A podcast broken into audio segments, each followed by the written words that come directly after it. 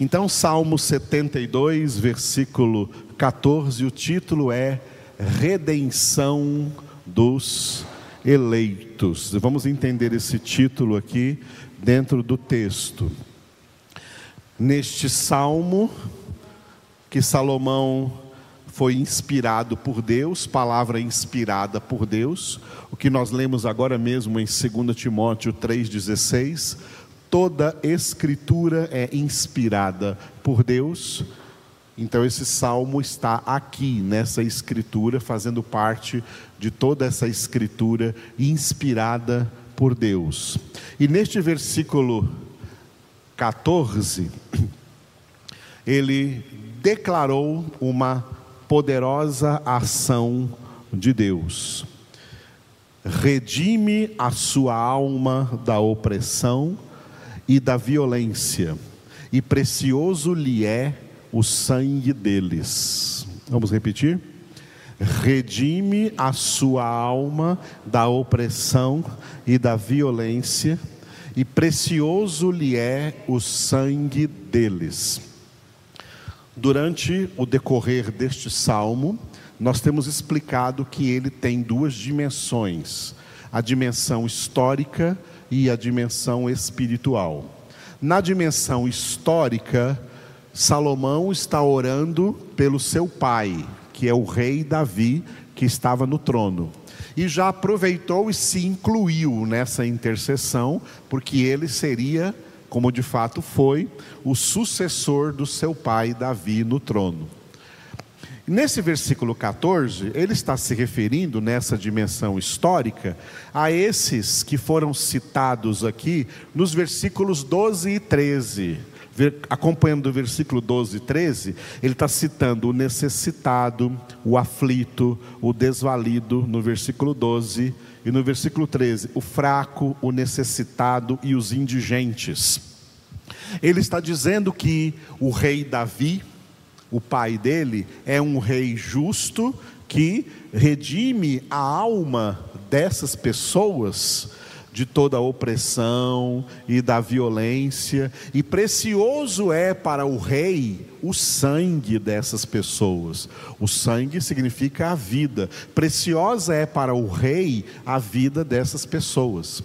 Então, Davi está orando aqui nesta oração, colocando diante de Deus que o seu pai desculpe, Salomão está orando, dizendo acerca do seu pai, Davi, que ele é um rei justo e que procura no seu governo, no seu reinado histórico ali sobre Israel, né, prestar uma atenção nas pessoas que mais sofrem, que passam necessidades, para ajudar essas pessoas e fazer um governo justo sobre aquela nação. Um governo que tira essas pessoas da opressão e da violência, porque para o rei a vida dessas pessoas, a vida dos cidadãos da nação que ele governa, tá?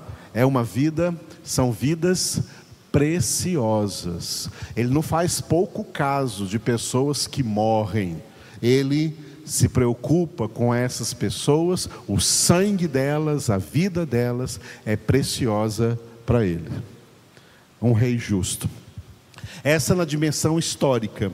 A dimensão espiritual o Espírito Santo estava então inspirando Salomão para falar não de Davi e não dele próprio, de Salomão, mas para falar de Jesus. Jesus é quem redime a nossa alma da opressão e da violência, e precioso é para Jesus o nosso sangue, preciosa é para Jesus a nossa vida. Por isso que eu dei esse título, a redenção dos eleitos. Por quê? No, na dimensão espiritual desse texto, está falando de salvação. E a salvação, é bom que se entenda isso com toda clareza, tá? A salvação, ela não é inclusiva, ela não inclui todo mundo. A salvação ela é exclusiva. E é por isso que os salvos são chamados, na primeira carta de Pedro, capítulo 2, versículo 9, de, de são chamados de raça eleita, sacerdócio real, nação santa e povo de propriedade exclusiva de Deus. A salvação não é inclusiva. Essa é uma heresia que foi muito pregada no mundo inteiro, que Deus queria incluir na salvação todo mundo. Se esse fosse o plano de Deus, incluir todo mundo na salvação, esse plano não poderia ser frustrado, porque Jó 42, 2, Sagrada Escritura, Palavra de Deus, está escrito e determinado que nenhum dos planos de Deus pode ser frustrado. Se o plano da salvação fosse inclusivo, para incluir toda a humanidade, ele não poderia ser frustrado. Toda a humanidade seria salva e não teria nenhum ser humano no inferno e nenhum ser humano no lago de fogo e de enxofre, porque a salvação era inclusiva. A salvação não é inclusiva. A salvação ela é exclusiva. E é por isso que eu dei como título desse versículo, que começa aqui com o verbo redimir, redime a sua alma, redenção dos eleitos. A salvação, ela é uma obra exclusiva de Deus para quem? Efésios 1, 4. Para aqueles que Deus escolheu em Cristo antes da fundação do mundo, para serem santos e irrepreensíveis diante dele em amor. É uma exclusividade. É uma exclusividade. A salvação é uma exclusividade. E ninguém caia na tentação de Satanás, o pai da mentira, de pensar que se é assim, então Deus é injusto. Não, não há injustiça alguma na parte de Deus. Pelo contrário, muito pelo contrário, porque se Deus levasse em consideração a sua plena justiça, todos seriam condenados, ninguém seria salvo, porque todos pecaram e o salário do pecado é a morte. O que Deus foi, fez, foi ultrapassar os limites dessa sua própria justiça e escolher dentre pecadores condenados aqueles que ele quis herdar para si mesmo como uma nação eleita. A nação eleita que é citada no Salmo 33, versículo 12. Salmo 33, 12. Bendita a nação cujo Deus é o Senhor, o povo que ele escolheu para sua herança. Aleluia. E é por isso então que estes eleitos, este povo que Deus escolheu e esse povo que Deus redime, Jesus falou desse povo, tá? Jesus falou deles em duas parábolas em Mateus capítulo 13. A primeira parábola é aquela que Jesus contou em um único versículo, Mateus 13, 44, que é a parábola do tesouro. O reino dos céus é semelhante a um tesouro oculto no campo, o qual certo homem, tendo achado, escondeu, e transbordante de alegria, vai, vende tudo o que tem e compra aquele campo. Essa parábola significa o seguinte: o tesouro, o tesouro são os eleitos. O homem que, tendo achado, es, escondido naquele campo, e vendeu tudo o que tem para possuir aquele campo, para possuir aquele tesouro, ele deu tudo o que tem. Assim o Pai deu tudo o que ele tinha, Jesus, para salvar os seus escolhidos. Por isso, Salomão disse: Precioso lhe é o sangue deles. Os eleitos são preciosos para Deus. E nós temos que entender que na sua onipotência e na sua soberania, Deus não vai deixar nenhum eleito se perder. Ele vai alcançar cada um deles, ele vai converter cada um deles, ele vai santificar cada um deles. Nenhuma gota do sangue de Jesus é perdida. Jesus não derramou nenhuma gota do seu sangue sobre uma pessoa que não vai ser salva. Nenhuma gota do sangue de Jesus foi desperdiçada. Todo o sangue de Jesus alcança todos aqueles a quem Deus propôs ministrar salvação, agraciá-los com uma imerecida salvação. Essa é a doutrina bíblica da eleição e Jesus se refere a ela. Em outra parábola, agora em dois versículos, ao invés de tesouro, Jesus falou de pérola, a parábola da pérola preciosa. E é o mesmo sentido que eu acabei de dizer da parábola do tesouro. Mateus 13, 45 e 46. O reino dos céus é também semelhante a um que negocia e procura boas pérolas. E tendo achado uma pérola de grande valor, vende tudo o que possui e a compra. Nessa parábola, Deus, Pai, é comparado a este homem que negocia e procura boas pérolas, tá? boas pérolas.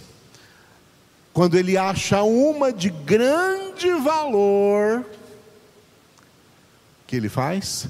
Ele vende tudo o que possui e a compra, porque ela é preciosa para ele tudo que possui, tudo que o pai possuía era Jesus.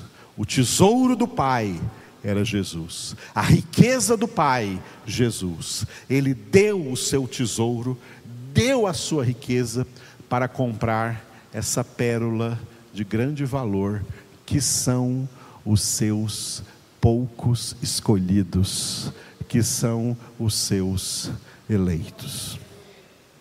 É por isso que, dentro do Evangelho da Salvação, nós lemos no Novo Testamento que Deus pagou pela nossa salvação alto preço, o altíssimo preço, o preço de sacrificar o seu filho amado. Enquanto Jesus estava na terra, manifestações poderosas aconteceram do Pai acerca de Jesus. Quando Jesus estava sendo batizado por João Batista no Rio Jordão, a voz veio do céu: Este é o meu filho amado, em quem eu me comprazo, ou seja, em que eu tenho todo o meu prazer. Quando Jesus levou Pedro, Tiago e João sobre o monte, o monte Tabor, onde Jesus foi transfigurado diante deles, também veio uma nuvem da glória de Deus, e dessa nuvem veio a voz do Pai falando com Pedro, Tiago e João, e com todos nós, por isso que veio estar é, este evento escrito nos evangelhos.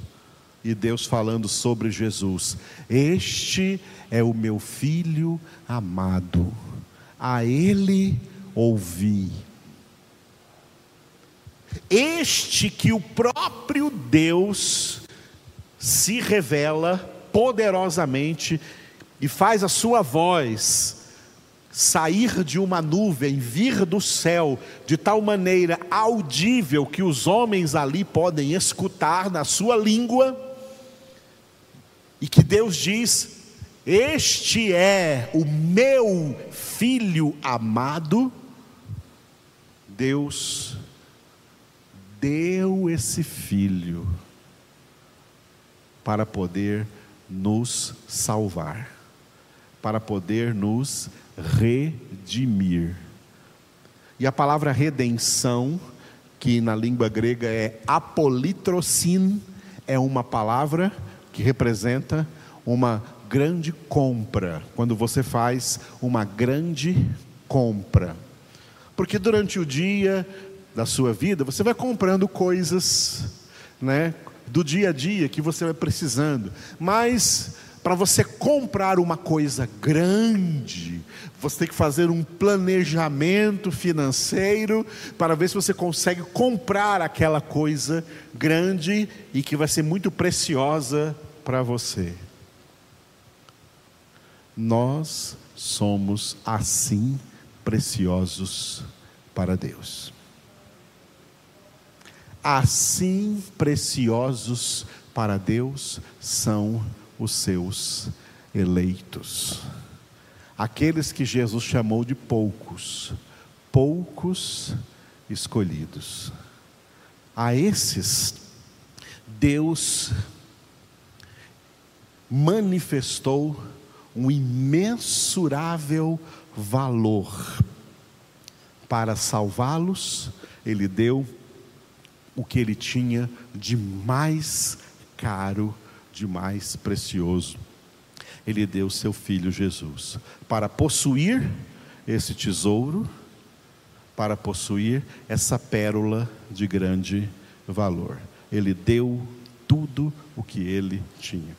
Por isso que Jesus usou essas duas parábolas para definir o reino de Deus, que é a mesma coisa de reino dos céus é semelhante a isso. O homem que procura um tesouro é Deus. O homem que procura uma pérola preciosa é Deus. E ele achou isso nos seus poucos escolhidos e os redimiu e operou neles o que Salomão disse aqui no Salmo 72, 14.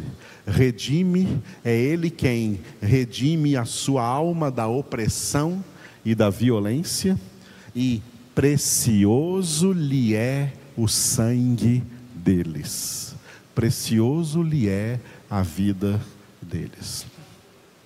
Tá? Essa é uma pregação que muita gente por aí não aceita. Fazer o quê?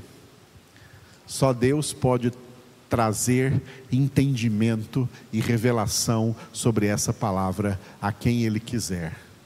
Essa é a doutrina de que a redenção, a salvação, ela é restrita e exclusiva para estes eleitos do Senhor. Aleluia. Diante disso, nós temos muito que louvar a Deus. Se nós fomos assim por Ele escolhidos, temos muito que louvar a Deus. Vamos fazer isso agora em oração. Fique de pé de novo e louve comigo.